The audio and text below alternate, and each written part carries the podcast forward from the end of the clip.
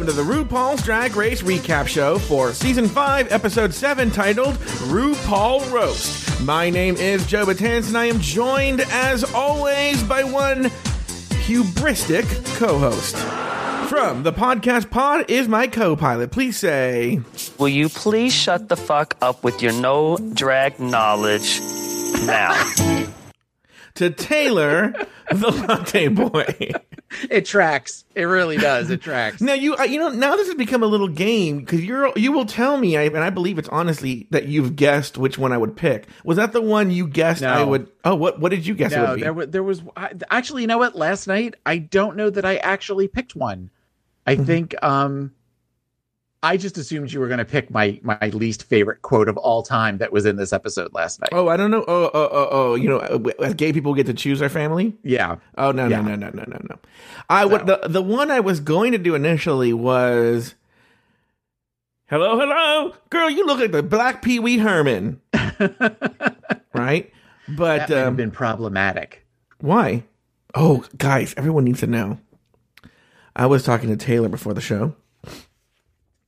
Taylor, where did you have lunch today? Oh, come on. I had buffalo wings from a place called Salem's. Now, I never heard of this Salem's. Euros and subs. What do they sell? Euros and subs. Now, you know, it's so funny that you say that. I have this out-of-town guest, Carlo, from Germany. And the other day I said a euro. Carlo does this all the time, by the way, where I'll say something... a foreign word. He'll go, I don't know what you're talking. He'll go, oh, wait a minute, a gyro? And I'm like, oh, come on. You know what fucking word I was trying to say. He's done that several times already, right? Yeah. And but anyway, so they sell gyros and subs, but you bought hot wings there. They had hot wings, and they have burgers, and they have like gizzards, and they have clams. Have you ever had gizzards? Like fried clams? No, not on purpose. I've never had gizzards. What do you mean not on purpose? Well, okay, because we make a thing here that I've talked about on my show called Chicken Bog. Yeah. And my ex used to put in like everything when you got the whole chicken fryer. And I think there were gizzards in there that he would like kind of just mush up and everything. And I was none the wiser, so I ate them without realizing it. Babalu is Cuban, correct? He is Cuban. Do the Cubans have any sort of weird, gross food that you're like, I won't eat that? Black beans. Wait, you don't like black beans? No, I do not like black. I don't like any kind of beans. Oh, okay. Wait. In fact, that was a point of contention the first time I went down to visit his family because we had like the beautiful, you know, like the pork shoulder and all that kind of stuff. And I just put some rice on my plate, and his mom like went to put like black beans on my, and I went, no, thank you. And then she said something to Babalu in Spanish. And then he said something back, and then she looked at me and went, no black beans? Like that. So that's become a thing every time I go down there. That's the one place that I will eat black beans is down at my mother-in-law's house because I'm slightly afraid of her. Okay. So here's the thing. I'm with you, actually. As a Mexican, it's very shocking to people. I don't like pinto beans. But I do like black beans. But my parents won't eat black beans for the simple reason because they're black. Okay? My dad especially is super into colors. And his food. Like I told you, I think he is on the spectrum. Okay? And I'm not being funny, but they are in the other room, so I have to be careful. But I think he's on the spectrum. Okay? And I have both of them? No, just my dad. In fact, today. Okay, listen to this. Okay, I'm going to whisper here. Okay. First of all, I don't know why I'm leaning into the microphone because I have headphones on, but it's okay. Okay. So, in fact, I'm going to whisper, but I'm going to turn the gain up a little bit just so I can whisper even less softer. Okay. So today, like we're going to go to, you have this chain in Florida, Corner Market. Is that what it's called? Mm-mm. I might have made up that name too, which is funny. I'm making up, my parents make up a name. He called it Country Kitchen. Yeah. No, but it's not called Country Kitchen.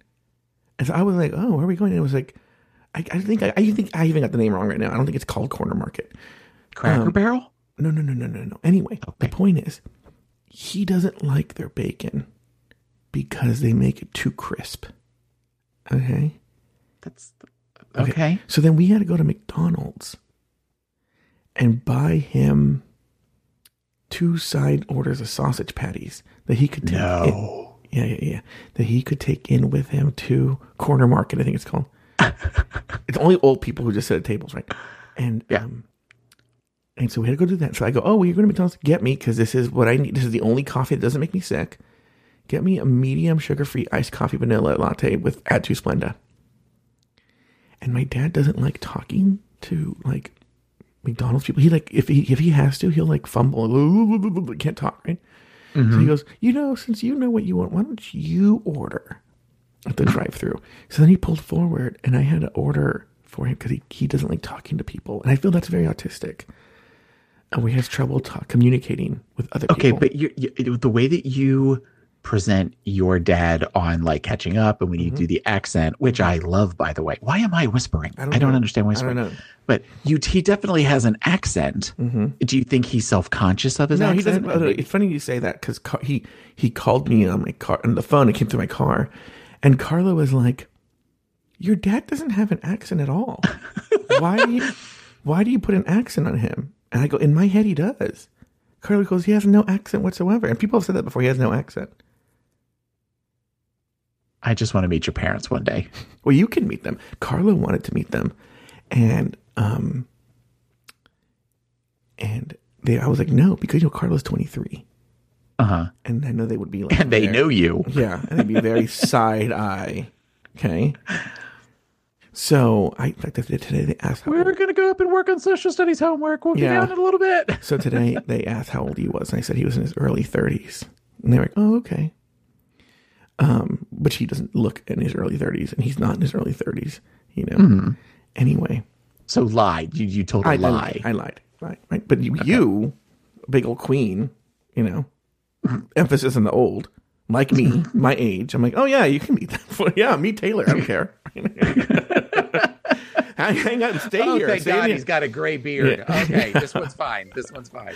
In fact, speaking of Carlo, the other day, I was showing Carlo around. But of course, and this always happens when people come in from out of town, but it was literally raining cats and dogs on one of the days we were supposed to drive all over. Literally, it was literally raining animals from the sky. Yeah, animals were raining from the sky. It was gross because they would splatter on the floor. And I was going to say, what does that do to the hood of your car? It's awful. It's all dinged in and everything.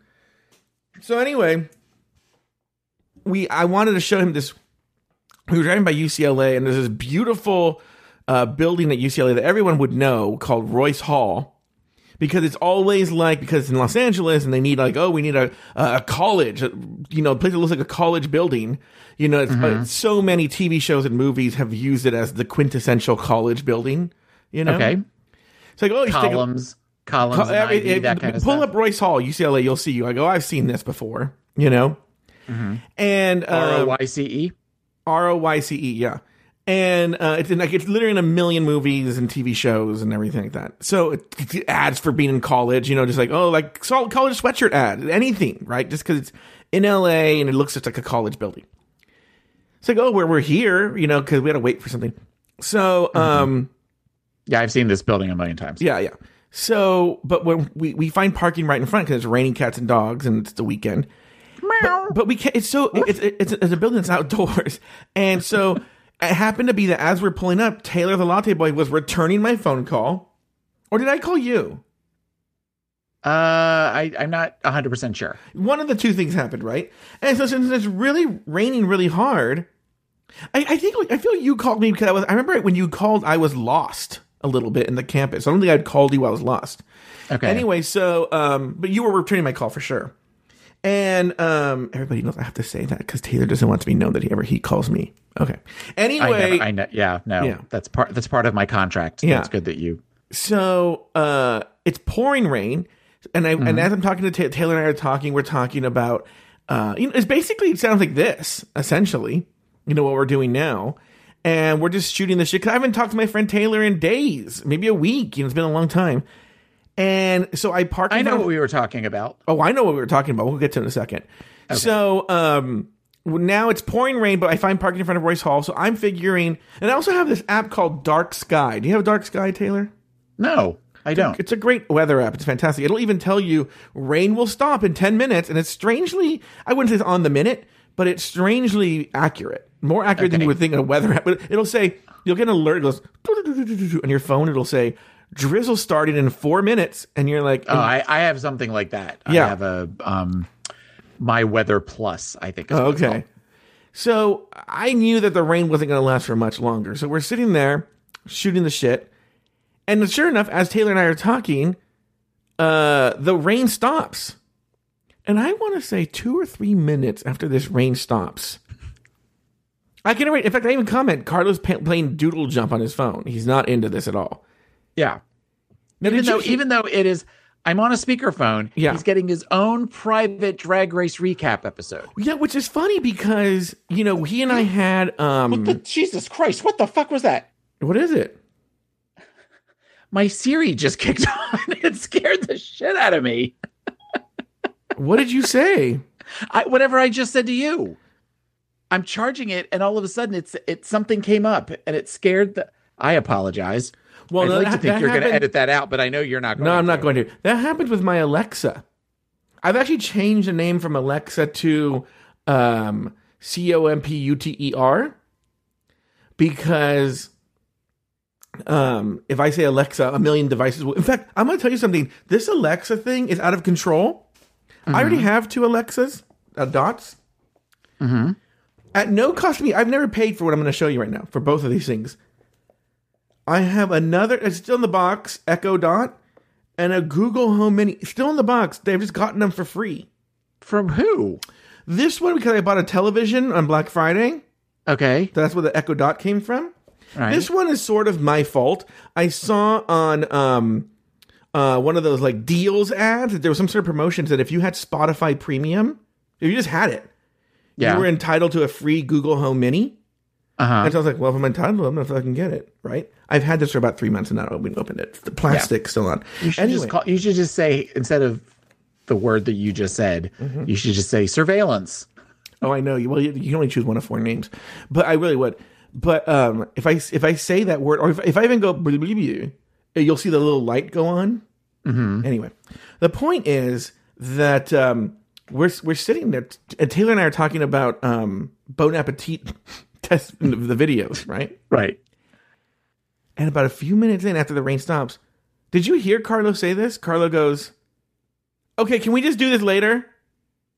I heard him say something like that. I had a hard time hearing him compared to you. Yeah. So there were a couple of times that he said something to me and I just kind of did the, okay, because I had no idea what he said. Well, he's very soft-spoken.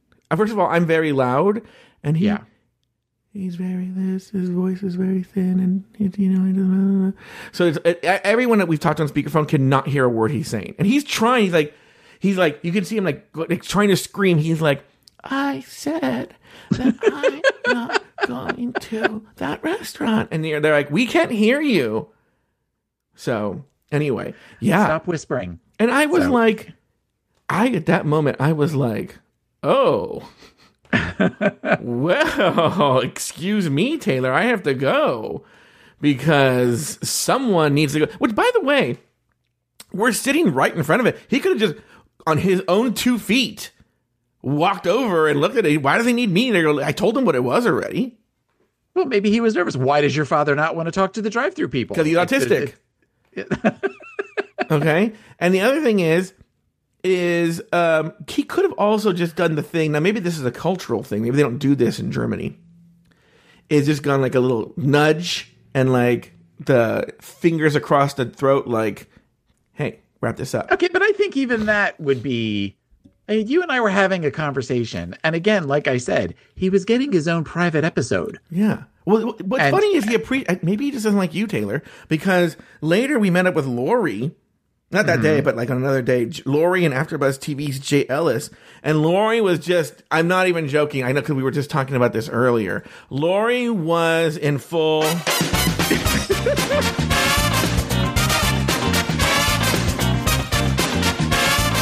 Lori!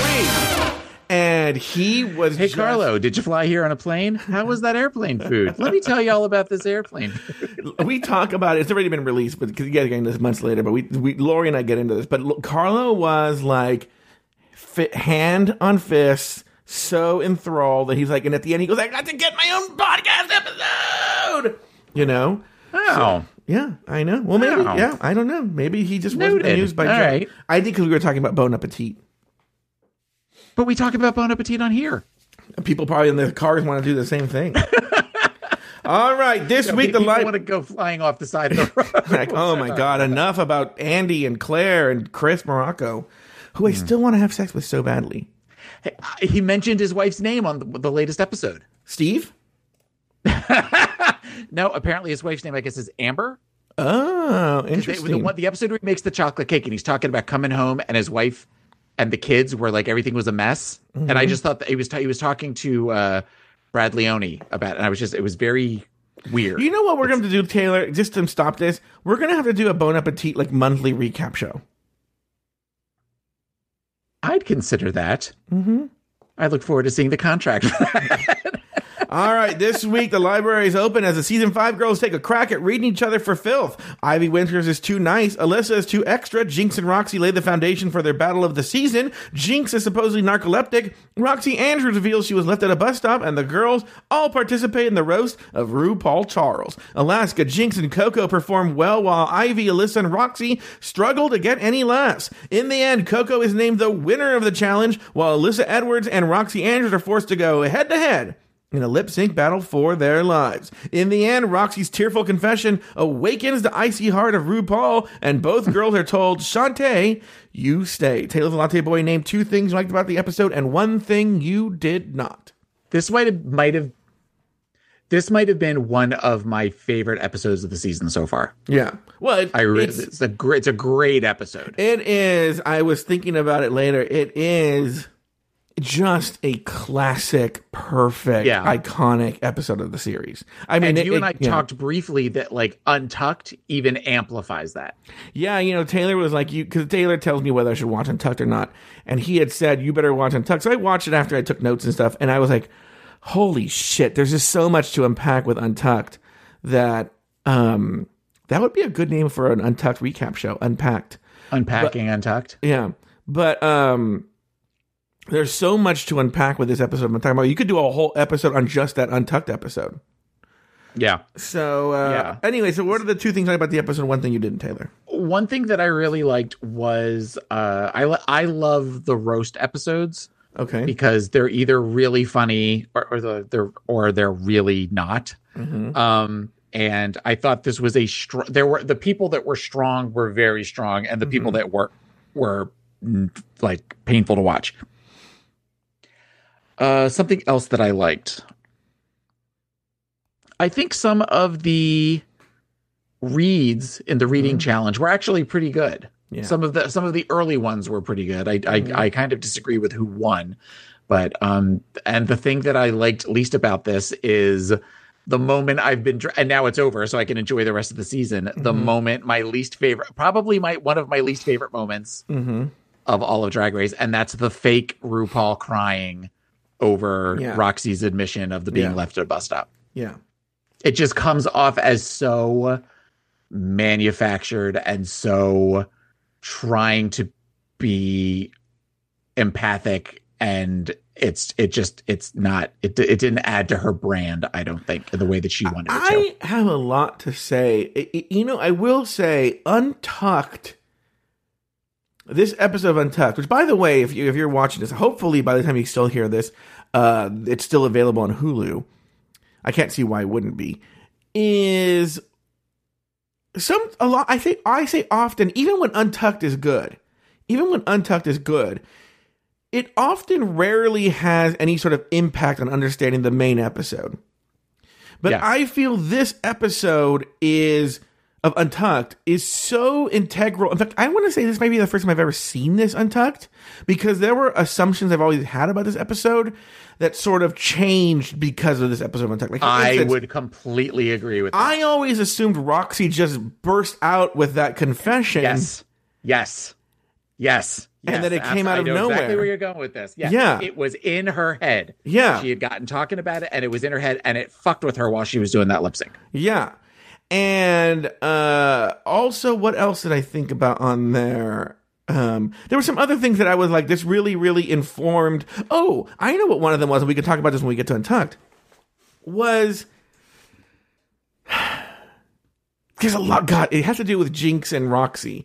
But there are elements, A, that I kind of makes me look at the Jinx and Roxy thing a little differently in that, like, because Roxy has said this. She said this. She didn't say it now, but in interviews immediately afterwards, she was like, Jinx is pulling a fast one on you guys. She's not the person you think she is on the show.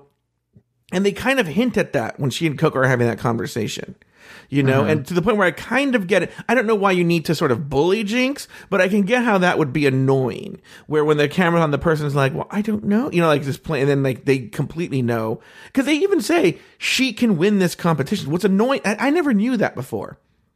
What's annoying Roxy, and let's say we'll throw Coco in the mix, is they acknowledge that Jinx is very, very strong. Yeah. But that's what bothers them, is that she pretends like she isn't, which I don't think we ever get that in the main show. I don't think there's that acknowledgement. The other thing is, I was actually really surprised from a psychological point of view, because the Roxy admission on Untucked about the bus stop comes out of Jinx's admission about her alcoholic mother. Right. And I would think there would be a sort of bonding over that. Oh my God. It's like you and I are sharing a brain right now. Yeah. So that there seems to be very little. That could have been a moment for connection between the two of them. And it's not really. If anything, it's Alyssa that seems to be the one that is supporting both Jinx and Roxy in that moment. Yeah, but we're doing Untucked right now. So okay, so you did your two things. Two things I liked about the episode. I also love the roast. I also think that the reading. I guess my number two thing will be that the reading challenge. You know, having seen that now that we have a totality of like 11 reading challenges, not including All-Stars.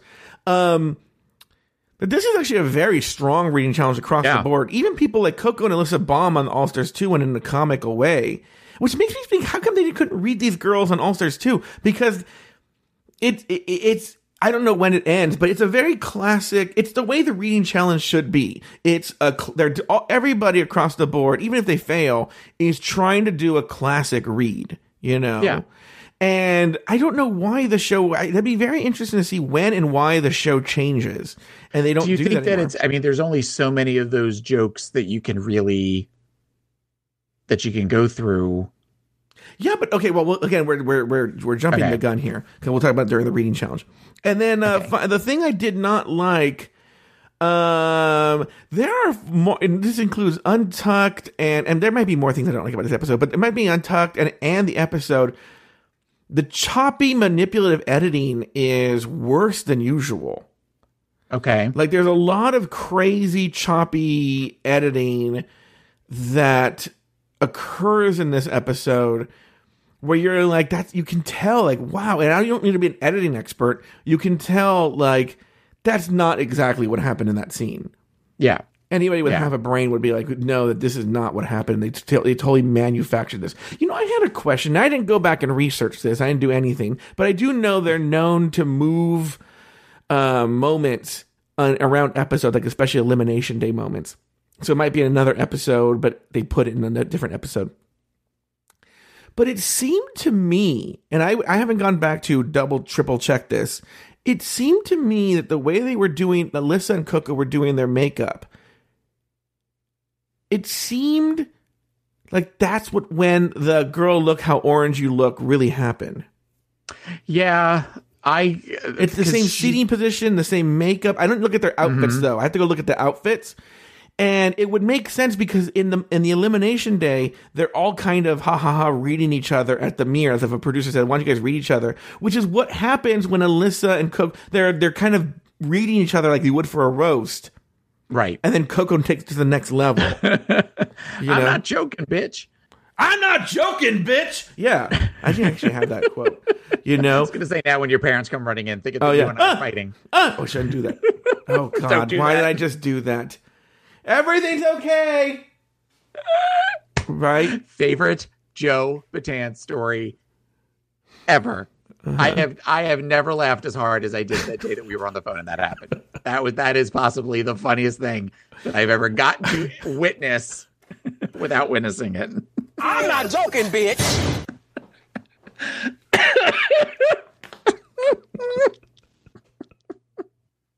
All right. You. After Jade's elimination, Coco is relieved that she was safe, but shaken by the fact that she was so close to elimination. Ivy Winters is congratulated on her win. Roxy is starting to get annoyed with Jinx, and Alaska is frustrated because she has yet to win a challenge. The next day, Alaska separates herself from Rolaskatox just before RuPaul enters the workroom to announce this week's mini challenge. Ladies, in the great tradition of Paris is Burning, get ready to visit the library, darlings. Ah! Because reading is what? Fundamental. That's right. That's right.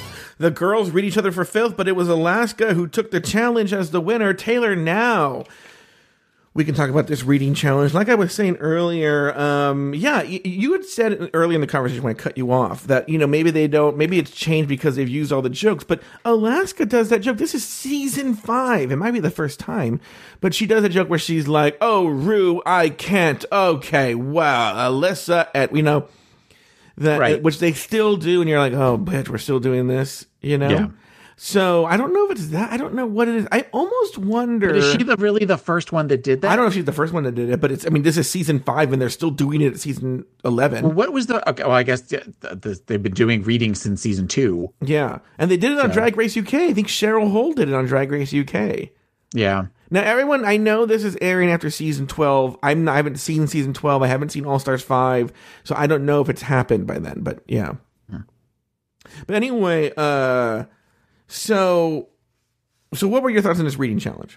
Well, I think, okay, if we can go back a couple of seconds before that, I think that your statement about the editing is very apparent when they're talking about where it's Rolaskatox, but Alaska comes in and says Alaska. The looks on Detox's and Roxy's face clearly are taken from other things, and the level of annoyance and the level of things going on seem like they are probably directed at other girls. Mm-hmm. I agree with you that I felt this feels really manufactured, where they're just taking clips and putting them together to make it more dramatic than it is. Yeah. I had written down the idea of the topic of clicks because it was in Alaska's head, and I didn't know if you wanted to explore that or not.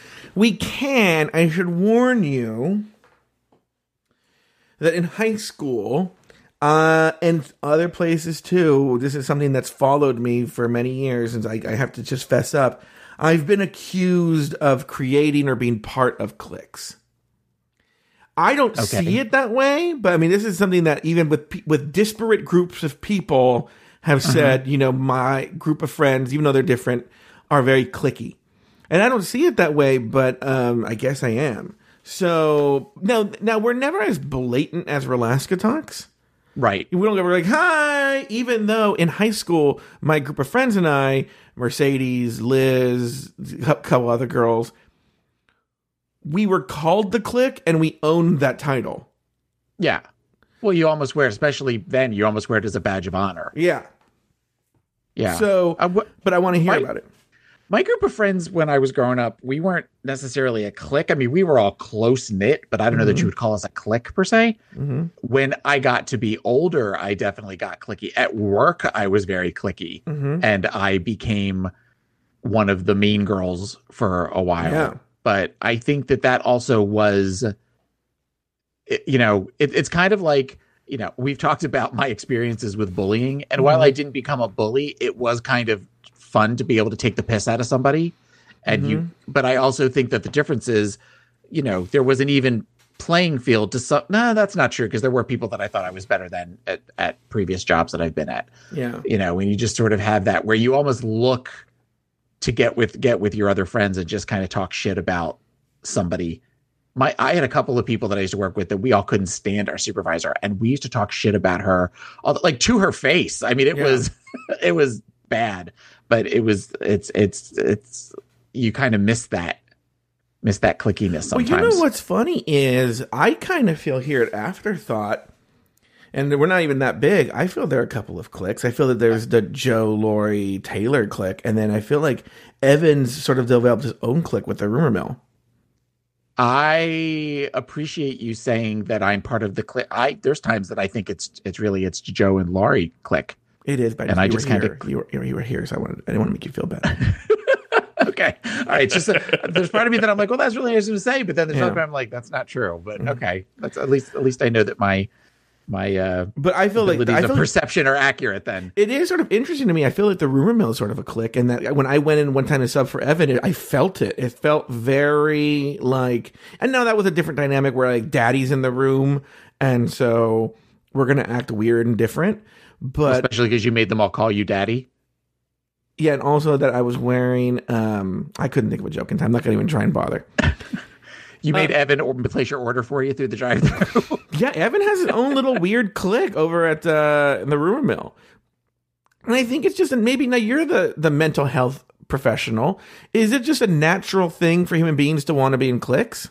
Yeah. Well, I don't know that it's want to be in cliques. I think it's that people want to be in a tribe. Mm-hmm. People want to feel a sense of belonging. And when you find people with similar interests, similar styles of communication, similar sense of humor, and you have that of where there's everybody wants to be part of the group, but they all want to be their own individual person. So if there's four of you that are a clique, mm-hmm. and then suddenly a fifth person comes along and they want to be a part of that, there is that feeling of, people can get defensive and people can get very territorial mm-hmm. about that sort of thing. So it has to be where almost like a group has to decide, a tribe has to decide on some level if they're going to let in another member. Yeah, and that member, that fifth member, using an example of four, has to be able to show what skills they bring to the table and what they bring to help keep the clique, and then it just starts over if a sixth person or a seventh person wanted to come in. Yeah. Anyway, so Rolaskatox, by the way, Michelle and Rue are a fucking clique, and she's like, I don't like cliques. I'm like, oh really, bitch? Really? Click is what got you this job. Yeah, exactly. The click is exactly what got her this job. All right. What about your thoughts on the reading challenge, though? The few thoughts that I had was, I don't know that Alaska was the funniest. Yeah. I thought the one who was the funniest actually was Detox.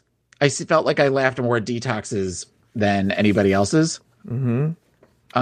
And I guess the one thing that was frustrating about the reading challenge, even though I did enjoy more than others, was the Jinx, the way they edited her to be really overreacting to the jokes with the throwing her head back and doing the silent screams, and just it was really distracting. Mm-hmm. I mean, I get that they're all kind of screaming at everything and they all think it's funny, but it seemed like hers in particular were really over the top. Mm-hmm. I know there's a scene in a later episode where she's doing that, and it's right in the heat of all of the Jinx Roxy stuff. Mm-hmm. And Roxy looks so annoyed at her while she's doing it that that becomes what I remember about whatever that challenge is. Yeah. So what were your thoughts? Like I said, it was actually a decent reading challenge. I'm looking at my list right here. And I seem to remember Jinx being pretty good at the reading challenge, too. Jinx was good, too. If she would have won, it wouldn't have been weird. But yeah, Detox was pretty good. Again, like I said, across the board, even Alyssa and Coco, who, again, in All-Stars 2 are notoriously bad to the point where it's hilarious, sort of bring it in a more traditional way. Oh, I disagree with that on Coco. Oh, really? Yeah, no, I thought Coco was the Alyssa, my dear, how I hate it when you're near from All-Stars 2. Uh-huh. She was at about that level to me. Oh, okay. Where it just was a flat line. Where Alyssa, but remember in All-Stars 2, Alyssa's like, Taylor gutted. Right. Lori rotted. And it was like something like, beast. That's where that comes from. Right. It's from that challenge. But Alaska wasn't bad. And yeah, I could see Detox winning it too. Maybe they just wanted to give Alaska a win. I'm not sure. All right, anyway, next, RuPaul announced this week's main challenge. Ladies, for this week's main challenge, you're going to get a chance to read me. Ah! You'll be competing in the RuPaul roast. Ah! Oh, my God. In the workroom, Alaska works with the girls to determine the lineup. Ivy is worried because she's not mean enough for a roast. Jinx decides she's a narcoleptic, and Alyssa is annoying everyone with how extra she is. I can't read this last one because they're going to be like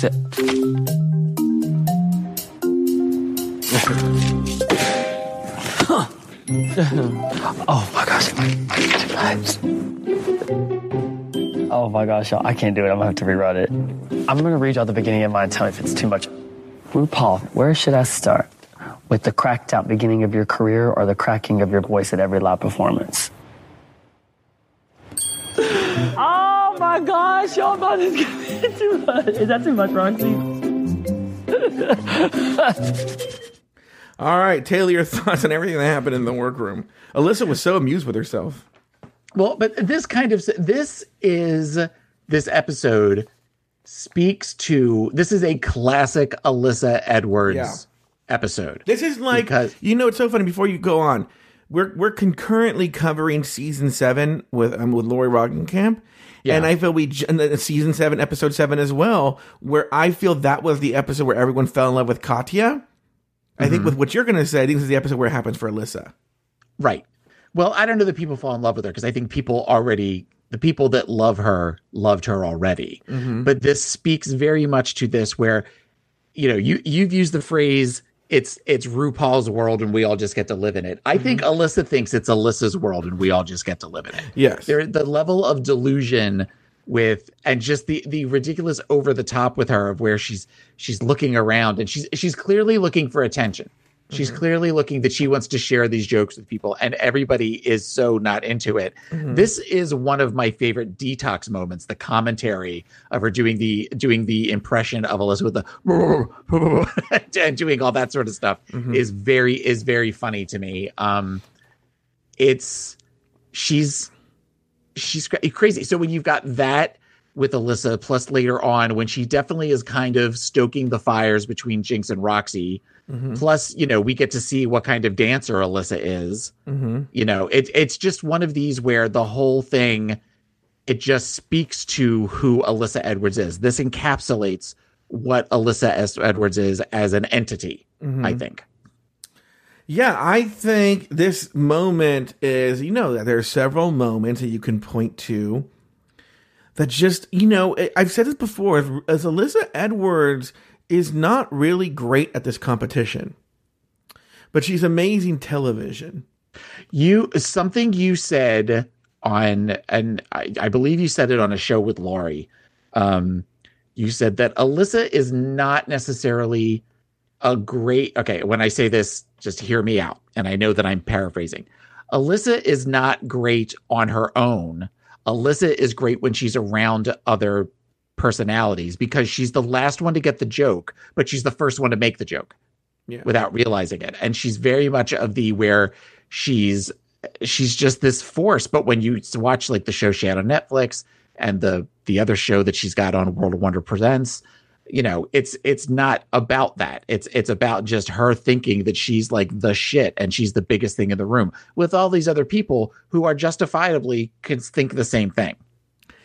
Well, yeah, I think the mistake that people who produce TV shows with Alyssa is that they think she is the lead when actually she's the funny side character. So for instance, let's take Will and Grace. Like, Will and Grace themselves are kind of boring. They're the leads, right? Who are the funny ones? It's Karen and Jack. But if you had a Karen and Jack show or a Karen or Jack show, that wouldn't be very funny. You need to see Karen and Jack interacting with Will and Grace. That's what makes them funny. And that's the same thing with Alyssa. You need to see her. Alyssa as the Will and or Grace as the lead of the show just isn't going to work because there has to be some sort of level of gravitas to her that she can carry it. And she doesn't have that. And that's why the shows essentially fail. She needs to be interacting with people.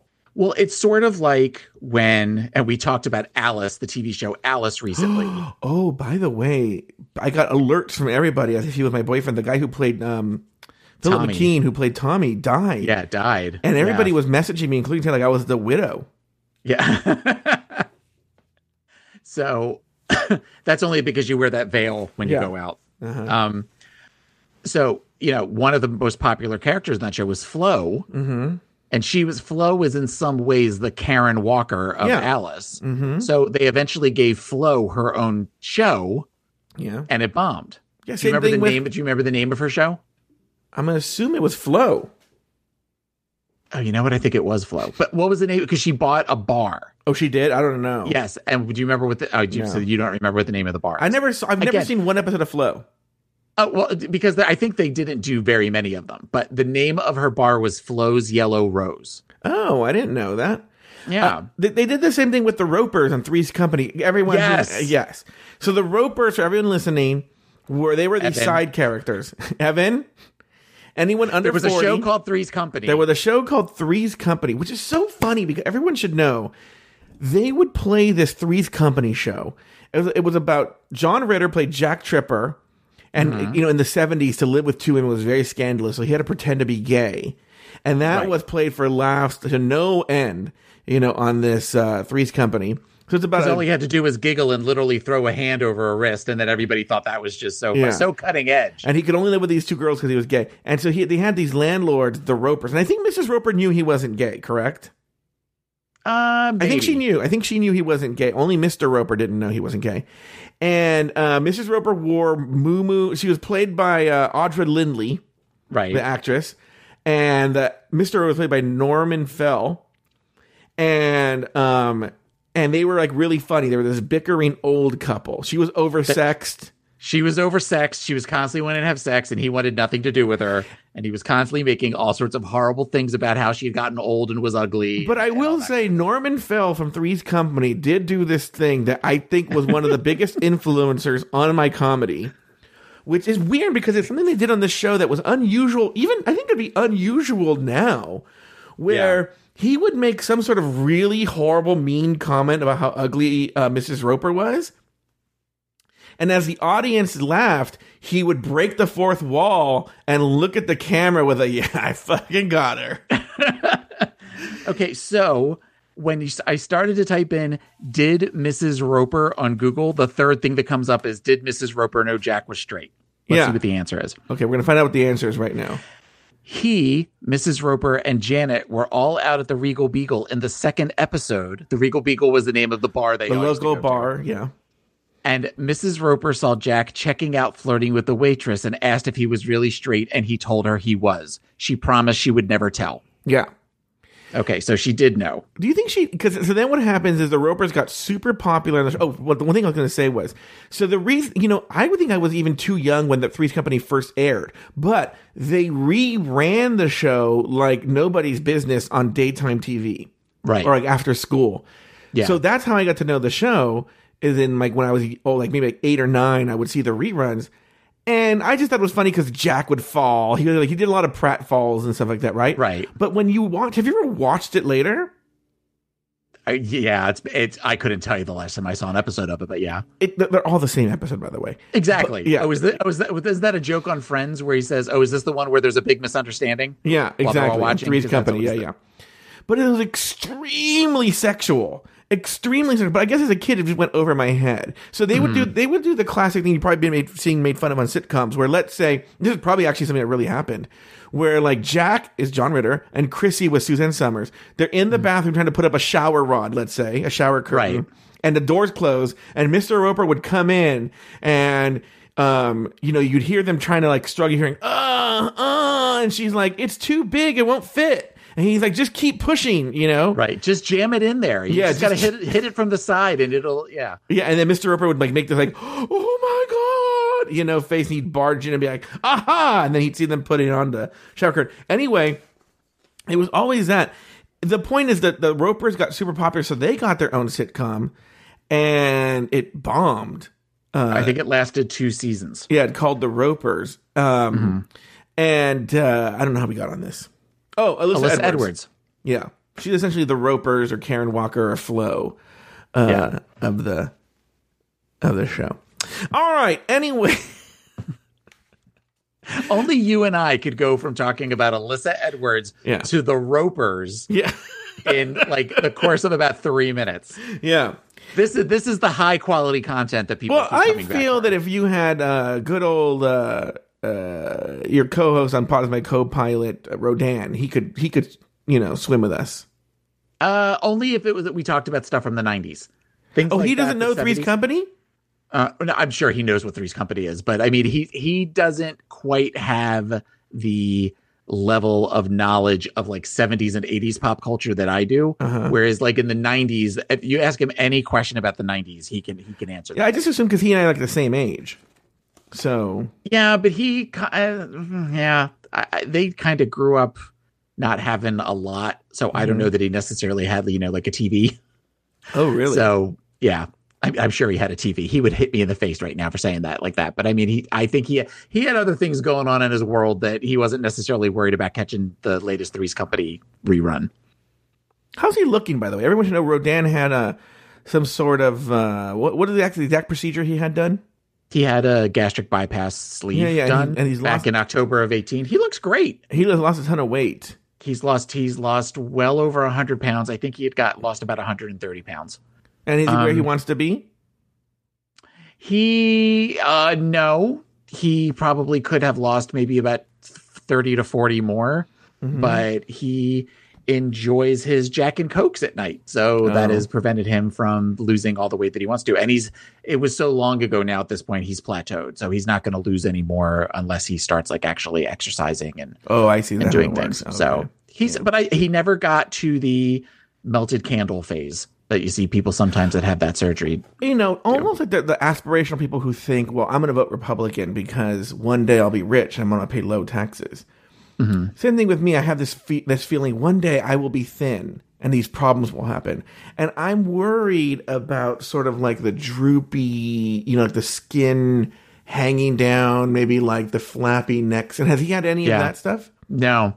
Oh, really? No, we saw him a couple weeks ago, probably a couple months ago. Mm-hmm. And trust me, I definitely, you know, we were all sharing a hotel room. Mm-hmm. So we were all in various stages of undress around each other.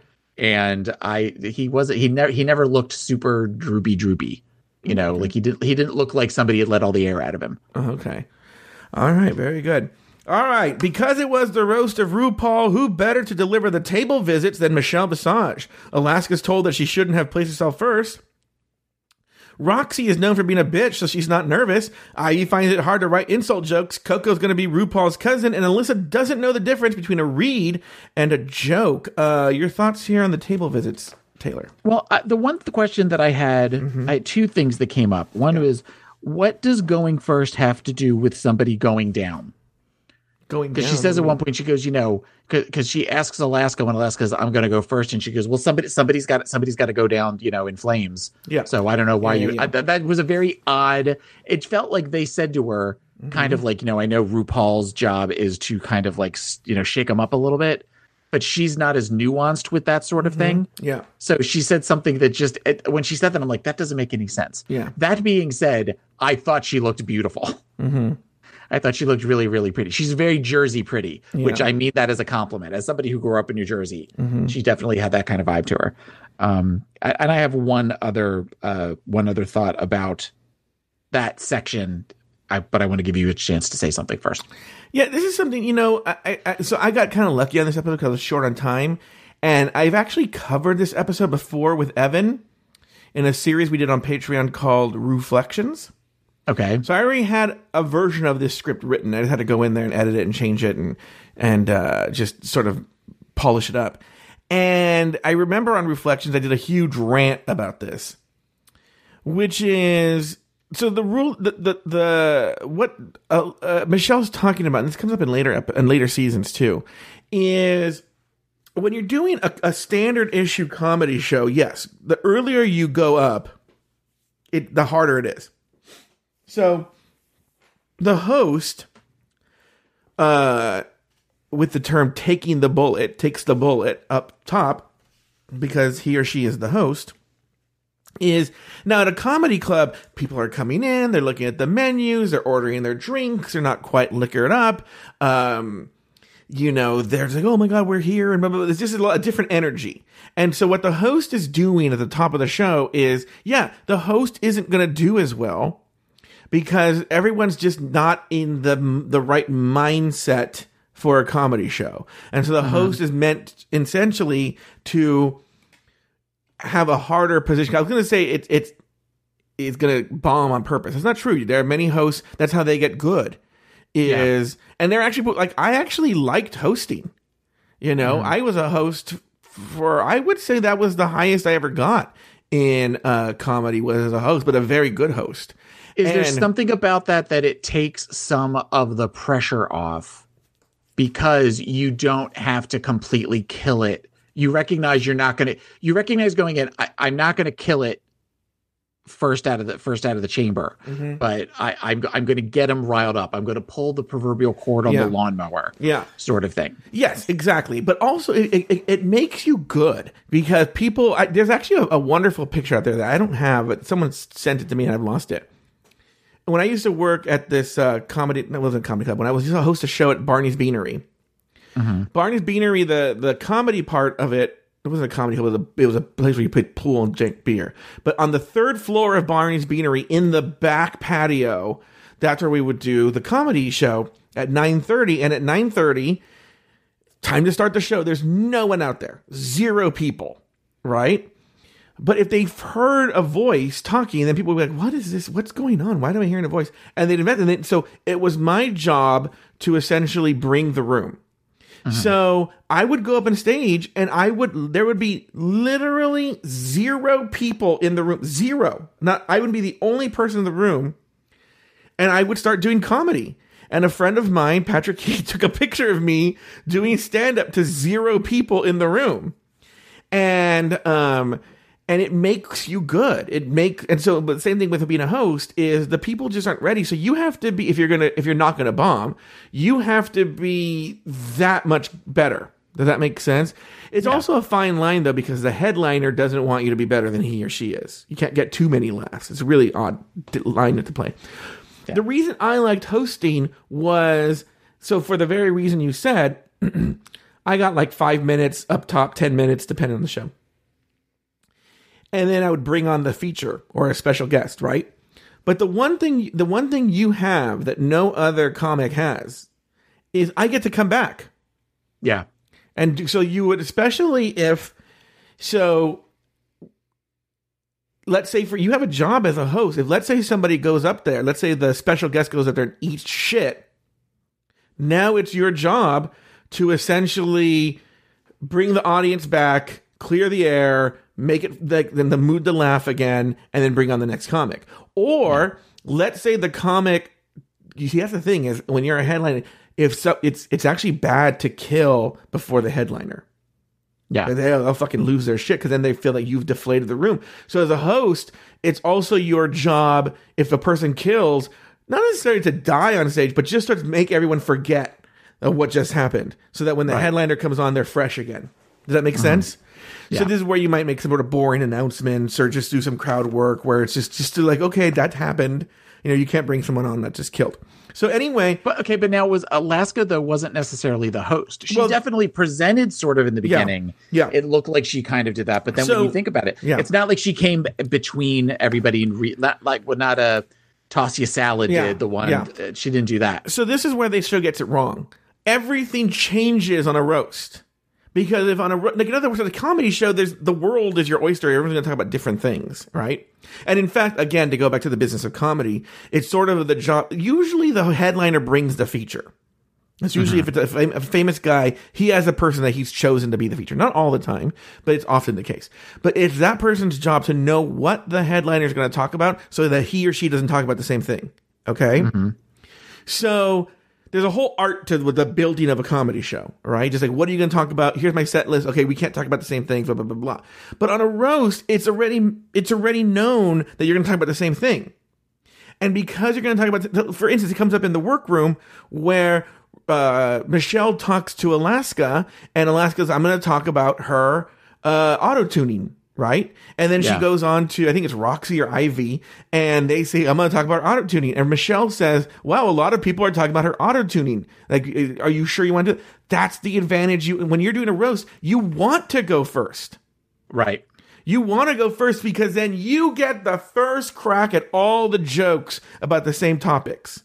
Right? So if you remember the Comedy Central. Makes total sense. If you remember the Comedy Central roast, there was a guy who would always go first. He's since died of a drug overdose. I can't remember his name. I feel like it was Greg something or other. Greg Giraldo?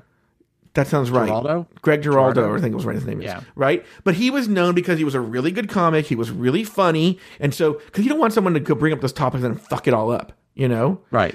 So he'd hit the topics, he'd be really funny, and he'd be out, right? On the opposite end, Lisa Lampanelli You always have the really strong person at the end because, not because they're a headliner, because they're so fucking good. It doesn't matter that everyone's covered the same fucking jokes 500 times. They are just going to clean up, right? Yeah. And so it actually is, unlike a regular comedy show, it's really hard to go at the end because all the jokes have been done, and very easy to go first because you have first crack at all the jokes. Jokes about Michelle, jokes about Santino, jokes about everyone there. You get the first crack. You know, it's almost like being think about a gangbang. It really is. You want to be the first guy in a gangbang. You don't want to be the last guy. And it's the same thing. The roast is more like a gangbang than I want to be the main guy in a gangbang. Well, that's why this summer we're going to have the roast of Taylor the Latte Boy. What was the other thing you're going to talk about, Taylor? Just the editing, the shady editing between when Michelle was talking to Coco of Alyssa eating the cookies off by herself at the wall, and just the really unflattering way she was sitting and the look on her face. It just was very funny that they kept panning back to Alyssa eating these cookies, and I got a good chuckle out of that. Why was Alyssa eating the cookies? I don't know. Well, I guess she had figured she'd already eaten. Oh my God, it's just too funny. I need to take a break. So she decided to carbo load or something. I don't know. Yeah. Interesting. All right. Very good. On the main stage, the girls each get a chance to get some time with comedians Bruce Vilanch, Devin Green, and Nadia Ginsburg. Whatever happened to Nadia Ginsburg, by the way? Jinx stumbled over her words. Ivy needs to go deeper. Alaska confuses the coaches with her drag terms. Coco makes the judges laugh. Alyssa reads Santino. And Roxy bursts into tears after being told she's not funny. Your thoughts on the writing workshop, Taylor? Devin Green is terrifying looking. I think so, too. And you know what's so funny is friend of the show, Shannon, is friendly with her and knows her. And I'd forgotten that until I saw her, and I was like, I wonder if Shannon thinks I've never talked about that with her. So I wonder what she thinks of her. I know she really likes her.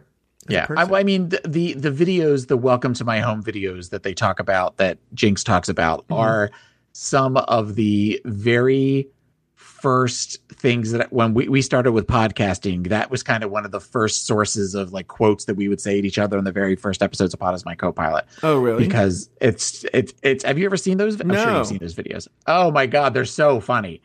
You almost can't find them now because the woman who she's making fun of keeps suing to have them taken down. Oh, it's based on a real person? It's what she's done is she's found a video from the 80s of a soap actress, Janice Dixon. Okay. It's not Janice Dickinson, but and she was on Young and the Restless. Okay. And she does a video for people where she explains how she leads this wonderful lifestyle.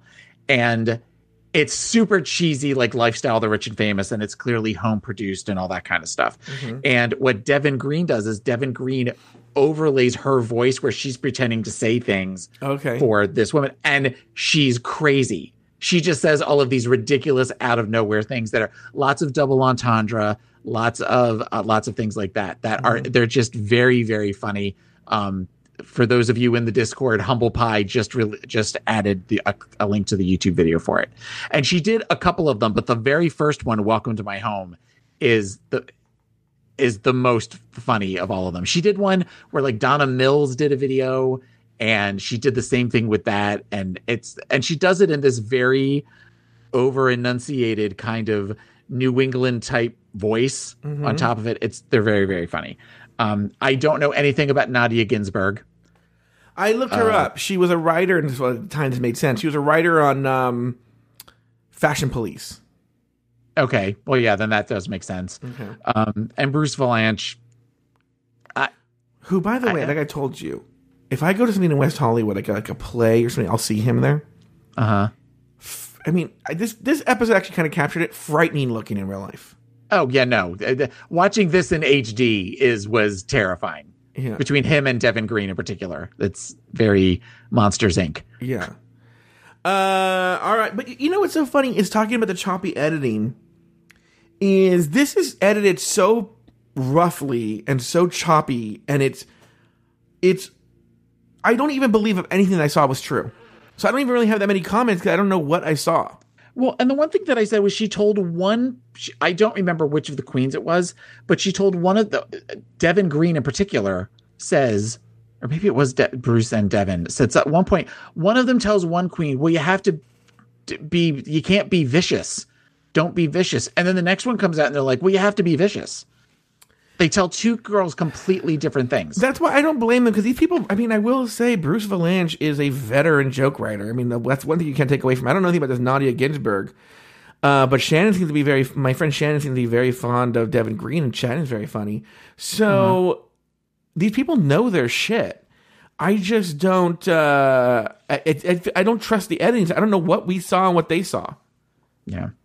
Yeah, well, that's, it's, the whole thing is just, it feels like they're almost, they're setting them up to fuck with their heads, as we saw with Roxy. Mm-hmm. Roxy was very much of the, where she walked out of there and she was shook. Yeah.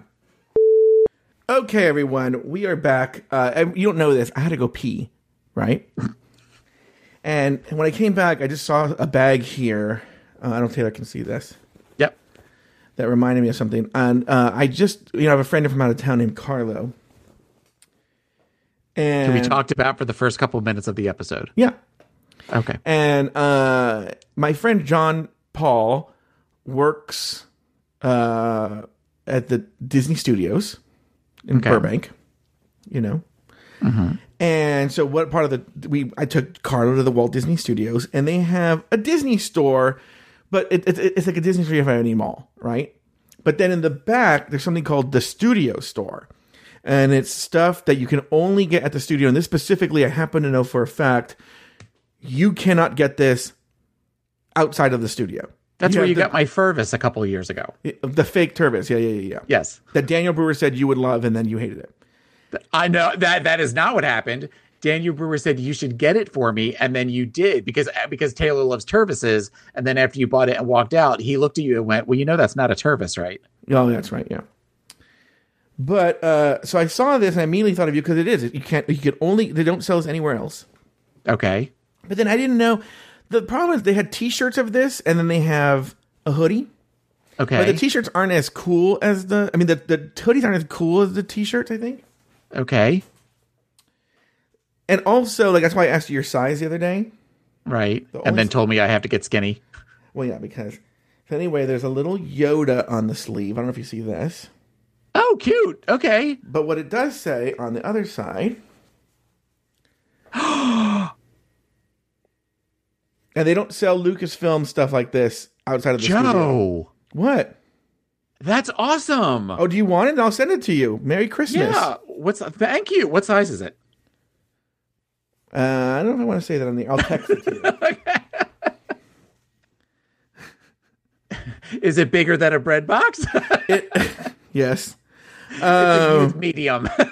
That's the part of it. It's child's. Oh, you know what? I don't have... Oh, wait a second. I have my iPad in here, so it'll come up. So, yeah. Perfect.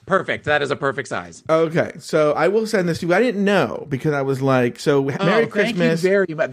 That is awesome. From Afterthought Media... Thank you for everything you do for us. And then this, the little Yoda on the sleeve. The T-shirts say that, but they only had the T-shirts. I think the biggest they went was large. I think.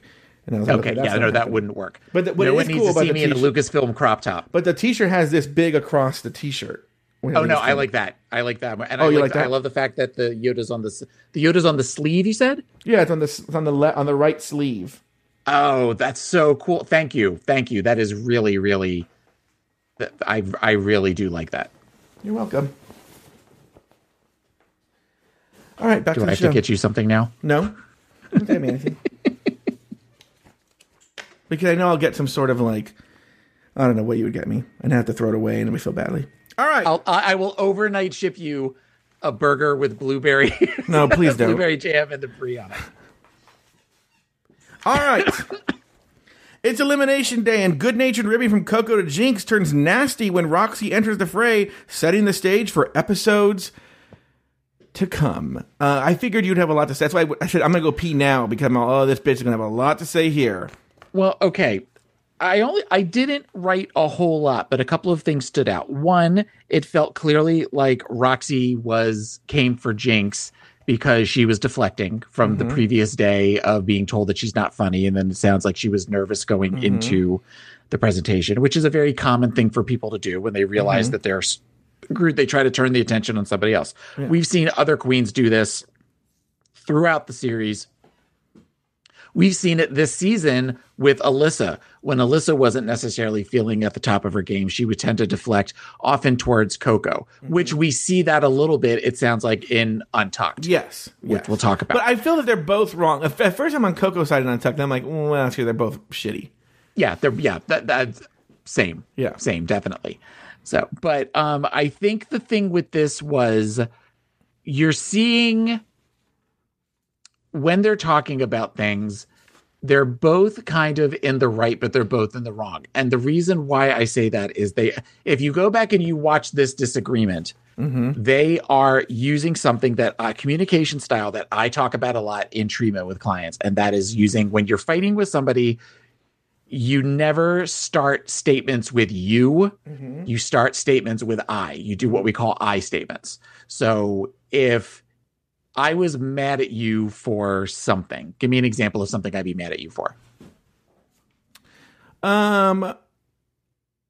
Talking shit about a person on Pride 48 on the Pride 48 stream.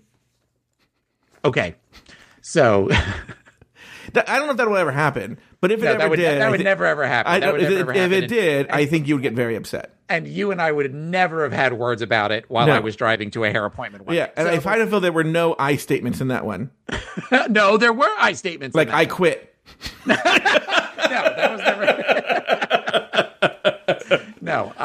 I never said I quit. I think I threatened to quit if it continued, but that's neither here nor there.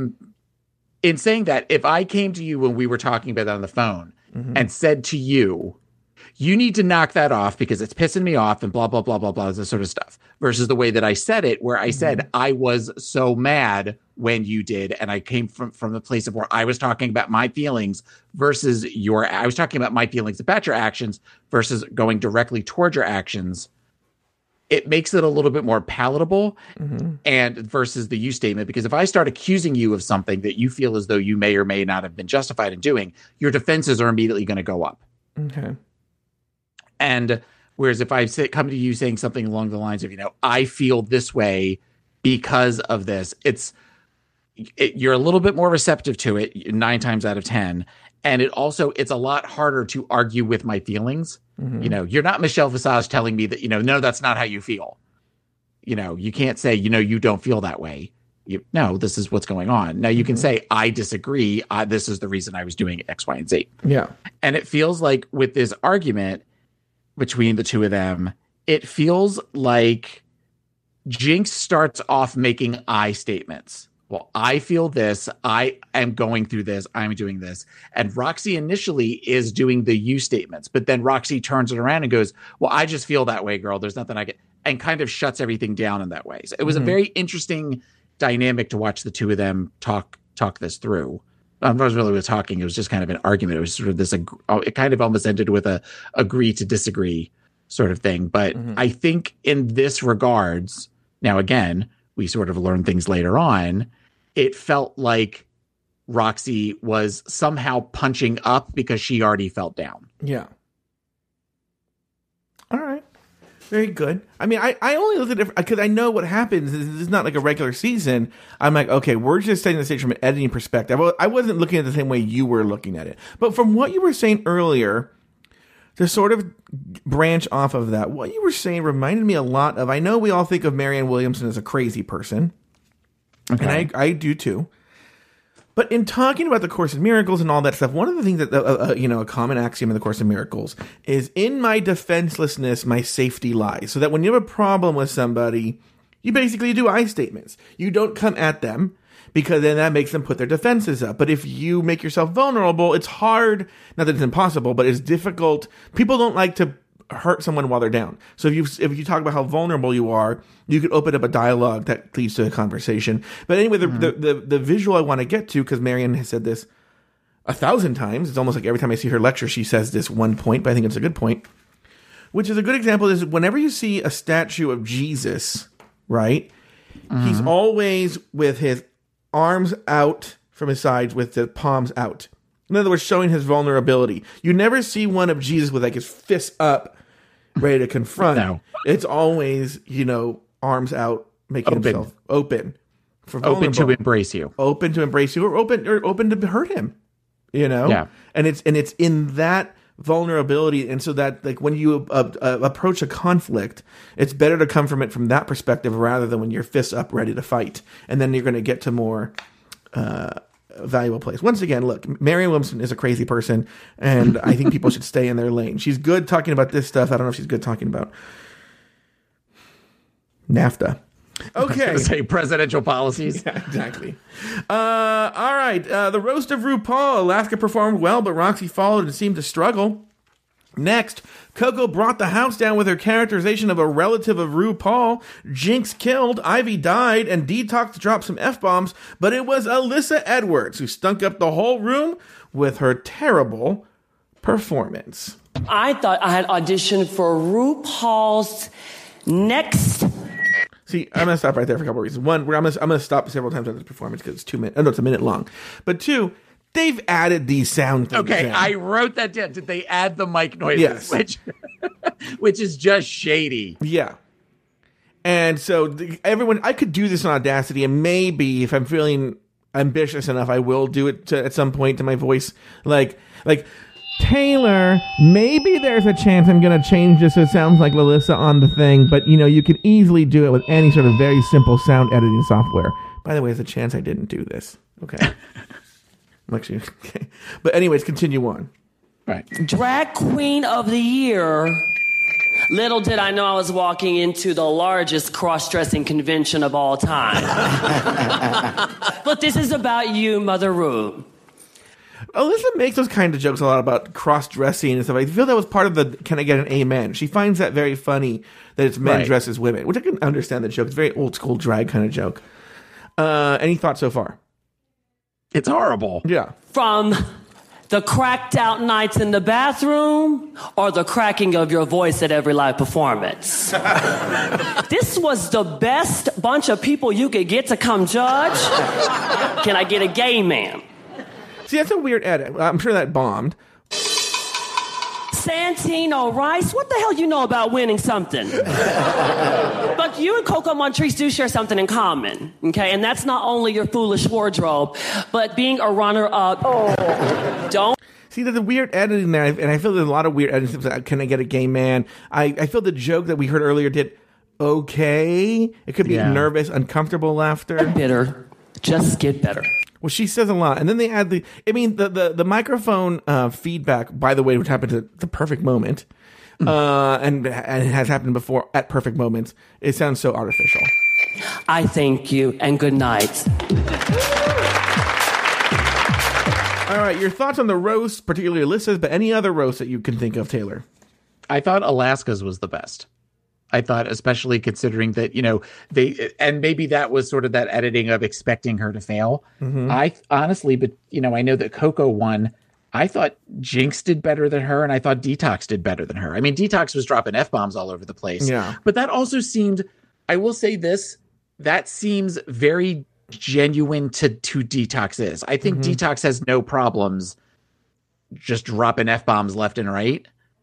So while there may have been some nervousness there, I feel like hers was probably the most of she kind of put herself out there versus some of the other queens who felt like they were reading a script.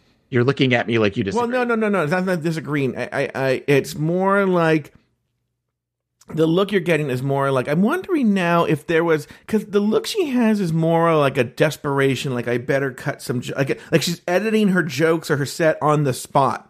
And so she doesn't know where to go. So I'm almost wondering if the producers told her in the middle of her set, like, hey, you got to cut some time or something, because it seems like, why is she not everybody else knew how long their set was and where they're going to go, and she's sort of confused. But they were right in the judges panel that often you'll see, especially people who aren't new to comedy, they'll start cussing just because they're uncomfortable. Yeah. But I thought that everybody was either an A B. There were no C's. There was nobody in the middle for me. I thought Ivy was a D. Yeah. I gave Ivy a D plus. Which I even feel that they edited Ivy in a positive way. I feel it was worse in the way they edited it. Yeah. Well, but they weren't ready to Yeah. Send her home. Yeah. Yeah. Because I think they had to do that. They had to sweeten it a little bit so you're not like, wait, why wasn't she in the bottom two? Right. You know? And Roxy was horrible too. Yeah. She's not good at comedy. All right. On the main stage, Jeffrey Morant. Oh, can we talk about Jeffrey Morant? I hate this guy. Is he on season 6? I can't remember. Is this the last time we see him?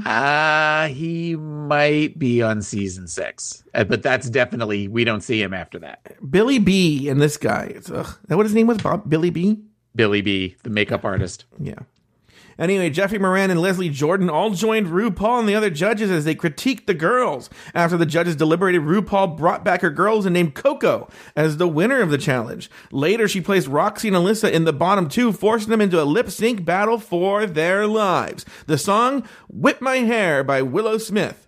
Both girls gave it their all, with Roxy making RuPaul history as the first queen to remove a wig while revealing another wig, and thereby eliciting a gasp from RuPaul. After the song was finished, and before RuPaul could deliver her decision, Roxy Andrews was here to make it clear. All right, ladies.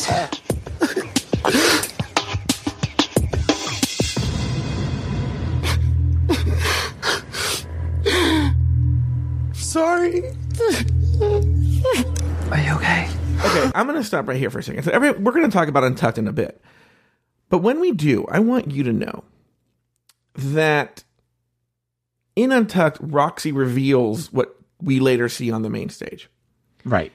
I am almost feel like, remember in the old-timey movies when there would be like a decision coming guilty and all the reporters would run out and go to the phones?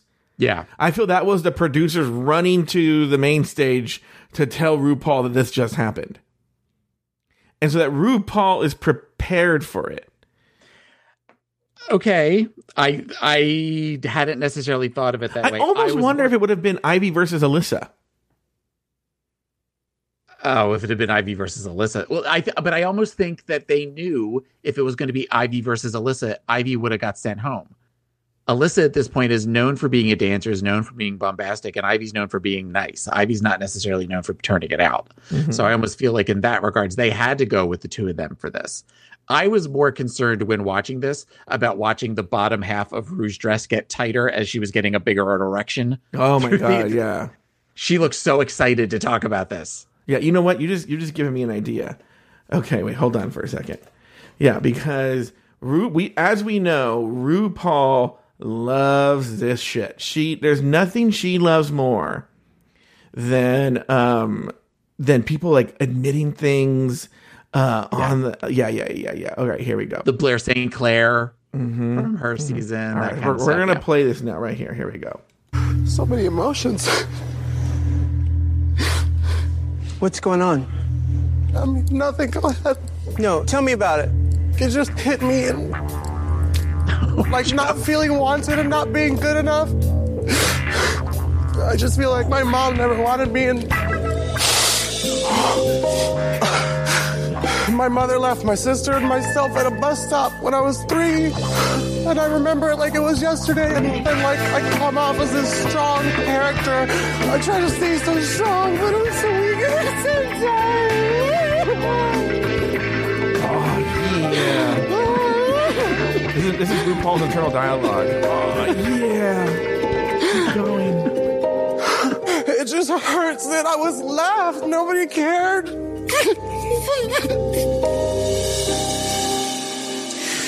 We love you. And you are so welcome here. You know, we as gay people, we get to choose our family. You know, we get to choose the people that we're around. You know what I'm saying? I am your family. Now, what's your name? We are a family here. Meanwhile, Michelle looks very uncomfortable. I love you. Eating it under the table. I love you.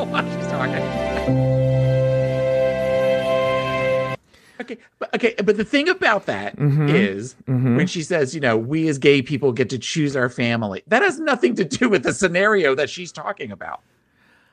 Let me see if I can interpret it here. I think what she's saying is, fuck your mom. You don't need her. You have a family here. Right. But then it goes to a place of where it goes from where her voice is cracking, and then she's like, "It's awful." Yeah. It's awful. It just makes me mad. It makes me mad. It's the worst fake acting I've ever heard in my entire life. All right, here we go. Yeah. All right. I've made my decision. What you two did on this runway is the passion I am looking for. Oh, my God. Shantae, you both stay. Oh, my God. You need mommy. You always be my baby. All right. After the song was finished. Oh, I did that already. Taylor the Latte Boy, any final thoughts on the episode? We'll talk about Untucked in a second, but any final thoughts on the episode? Do you think... Yeah. That when Roxy was having her meltdown, Alyssa was thinking to herself, oh, shit, I'm going home. I wonder. Yeah, I wonder. Because, you know, that's the type of shit, as we've talked about, that RuPaul lives for. She lives for it. And Alyssa, because honestly, as everybody talks about this as, you know, a double Shantae, that was the reason there was the double Shantae. This is a horrible lip sync. Oh, well, no, but also they did a double sachet with honey. Yeah, they did a double sachet with honey and Vivian Panay.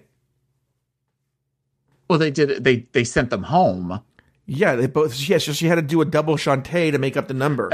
Oh, I see what you're saying. Okay, so they didn't run out of. Okay, but I mean, as far as it wasn't necessarily because anybody really wowed it. I mean, if anything, Alyssa. I don't get the whole. I don't get Alyssa's dance style. While everybody thinks Alyssa just kind of flops around like a fish out of water. I agree. I agree with you. We're at one point where she's kind of doing this thing where she's got her hand up and she's laying it down and she's not even like whipping her hair. She's just kind of shaking her head. Yeah. The whole thing. She looks like she's having convulsions and Roxy just kind of stomping with flipping her hair. It was not good. So I think that Roxy kind of saved both of their asses with that. I also noticed that now it feels like we know going in now when they start playing the organ music, like the pipe organ music, that it's going to be a double Shantae because or someone coming back to the competition, or something like that. It's going that's now the big dramatic moment. So that's all the notes I have on this. Episode. Okay, so let's epic episode, iconic episode, one of the best ever. Let's talk about this Untucked. All right. So, I mean, we're running out of time. I have to go in a few minutes. But we covered a lot of what we wanted to cover on Untucked.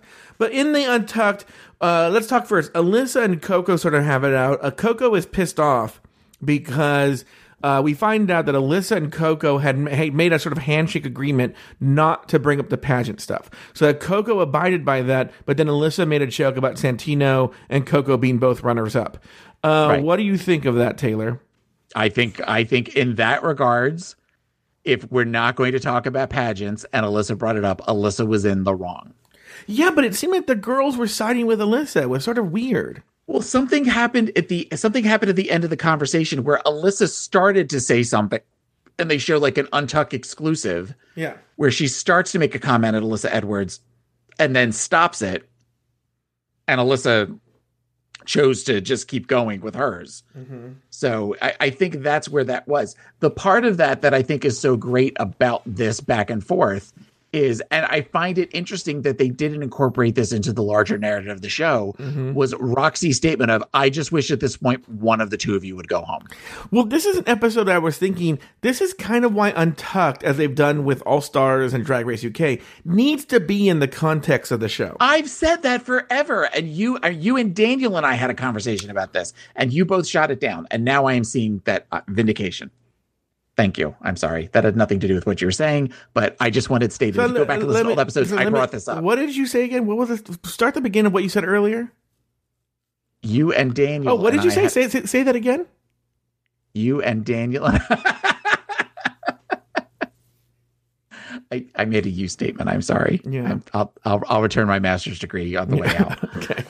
I'll put it in the shredder. So, well, that wasn't an accusatory. That was just that is a fact that I agree that I think at this point, if we're going to watch 2 hours of a program at this point, the way they do the 90 minutes plus the half an hour for Drag Race and Untucked, it should just be folded in. I think that worked really well with Drag Race UK. you know, plus it also kind of boils it down to the main. It's not that whole, you know, go and look at the pink box and all that stuff. Yeah. But I think also you've got where this scene, this particular almost like intervention of the other queens saying to Alyssa and Coco, we're going to start calling you in this because we're all sick of it and it makes it uncomfortable for the rest of us and we're done, should have been part of the larger show. It should have been, because it kind of puts a cap on the end of that. Whereas this really kind of, I mean, at this point of it, kind of ends with Alyssa kind of getting in the last word, because Alyssa decides to make the snarky comment when she's standing up on the dais. Yeah, but then that's why I said they're both. At first I was on Coco's side, but then we later learn Coco. Okay, then Alyssa goes, I never said you were runner-up for. I was not. What are you talking about? I'm talking about the pageant. And you're like, oh, bitch, come on, right? Yeah. But the same thing, Coco does the same thing where she makes a joke about Alyssa, and Alyssa calls her, which actually was a fine joke to make, you know. And then Coco's like, I never said that. And you're like, you said that. Just own it, and you're still in the right if you just own it. I don't remember what the joke was. What was the joke? I think she started to say a joke and Alyssa cut her off. I don't remember what the joke was. Anyway, and then next we go into the gold bar. And in the gold bar, we see photos of them when they were babies. And everyone's like, And then Jinx starts extemporaneously going on and on about her relationship with her mom and how she, you know, has an alcoholic mother and she left the house and she feels this guilt because she left her brother there. And then that starts a conversation about Roxy. That's when everybody learns about being left at the bus stop.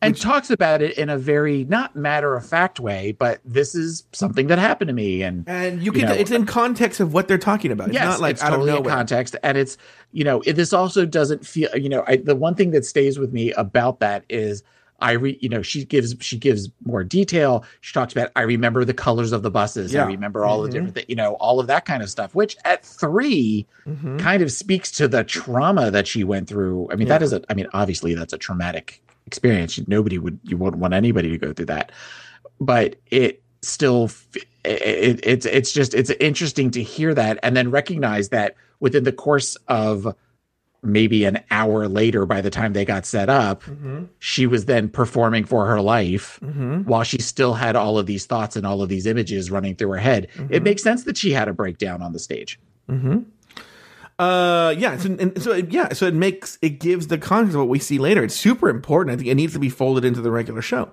Next, then they split the girls up for a reason. Maybe I didn't pay attention, but for a reason I don't understand, they split the girls up. They didn't give a reason. Just after the commercial, half of them were in one room, half of them in the other room. And they split the girls up. And then what you see is Roxy has a conversation with Alyssa and Coco, pretty much. And Coco joins in. I don't know if Alyssa really joins in that much. She kind of does, but she sort of mostly stays out of it. Pretty much just about how Roxy's getting sick of Jinx's shit, that Jinx pretends to sort of be like this underdog when everybody knows she's a front runner, could easily win the competition. She's just sort of sick of hearing Jinx pretend like she doesn't understand why she like that she feels like no one likes her. Yeah. And did this give you, because I know, Taylor, you've said that you don't like that Roxy sounds like a bully. Did this give you any more insight or anything, or?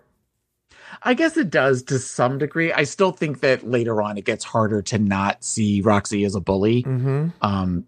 But because I feel like it is sort of, you know, Roxy has talked about the fact that she wanted it so bad and she wasn't feeling like she was starting to see it slip from her fingers, the idea of becoming the winner of the season. And she was seeing Jinx starting to do better and better. So she was feeling very threatened, and that's why she was doing that. Yeah.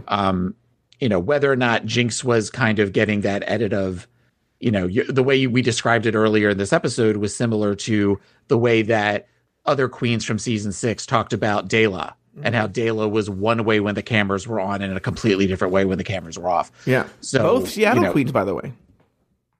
Yeah, but both Seattle. That's a really good point. Both Seattle queens. So I don't know. It definitely kind of paints a picture.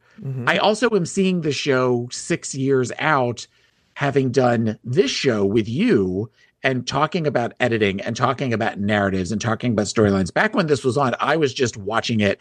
I want to say this was a season I watched with my friends, my best friend's daughter, who was like 11 or 12. And it's easy to get kind of talking, you know, seeing it through her eyes versus seeing it through my eyes, and talking about things in that way. So it's easy to get swayed by the narrative, swayed by the edit.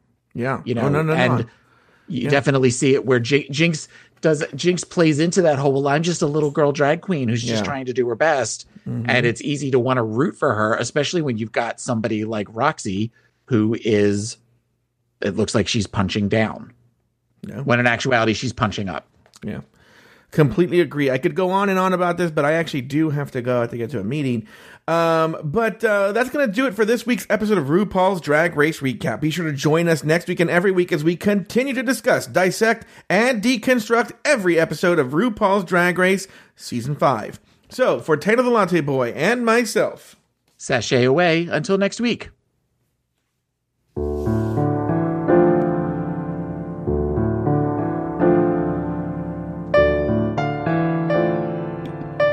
Wait, hold on for a second. Thank you for listening.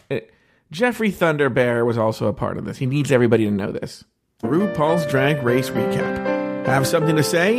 Email us at dragracerecap@gmail.com. Follow us on Twitter and Instagram at Drag Race Recap. Our Instagram account is managed by Steven Starling. You can also follow us on Facebook at facebook.com/Drag Race Recap. If you want access to more Drag Race content and other Afterthought Media shows, support us on Patreon at patreon.com/Afterthought Media. You can follow Taylor the Latte Boy on Twitter and Instagram at PIMC Taylor. Follow Joe Betance on Twitter and Instagram at Joe Betance. That's JoeBetance. The theme song was written by Lucian Piani and arranged and performed by Alex Lefebvre. This podcast was made possible by the following exclusive tier Patreon supporters: Nicholas Springham, Katie Whitmire, April Pacheco, Dean UK, Melissa Payton, Nikki Baker, Devin McKay, The State of Bree, Robert NYC, Rachel J, AJ Norris, Richard C, Common Cool, Humble Pie, J. Thomas Plank, Luke Stamen, Sermet Smith, Travis Potter, Jesse Harris, John J, Jimmy Kilbasa, Pedro SF, Ginger Biscuit, Jesse Lozano, Parker Elliott, Lauren Eckert, Jordan Darling, Haley Sklans and her mom, Sandy Ramirez Ruiz, and Eve A. Adams. RuPaul's Drag Race Recap is an Afterthought Media podcast.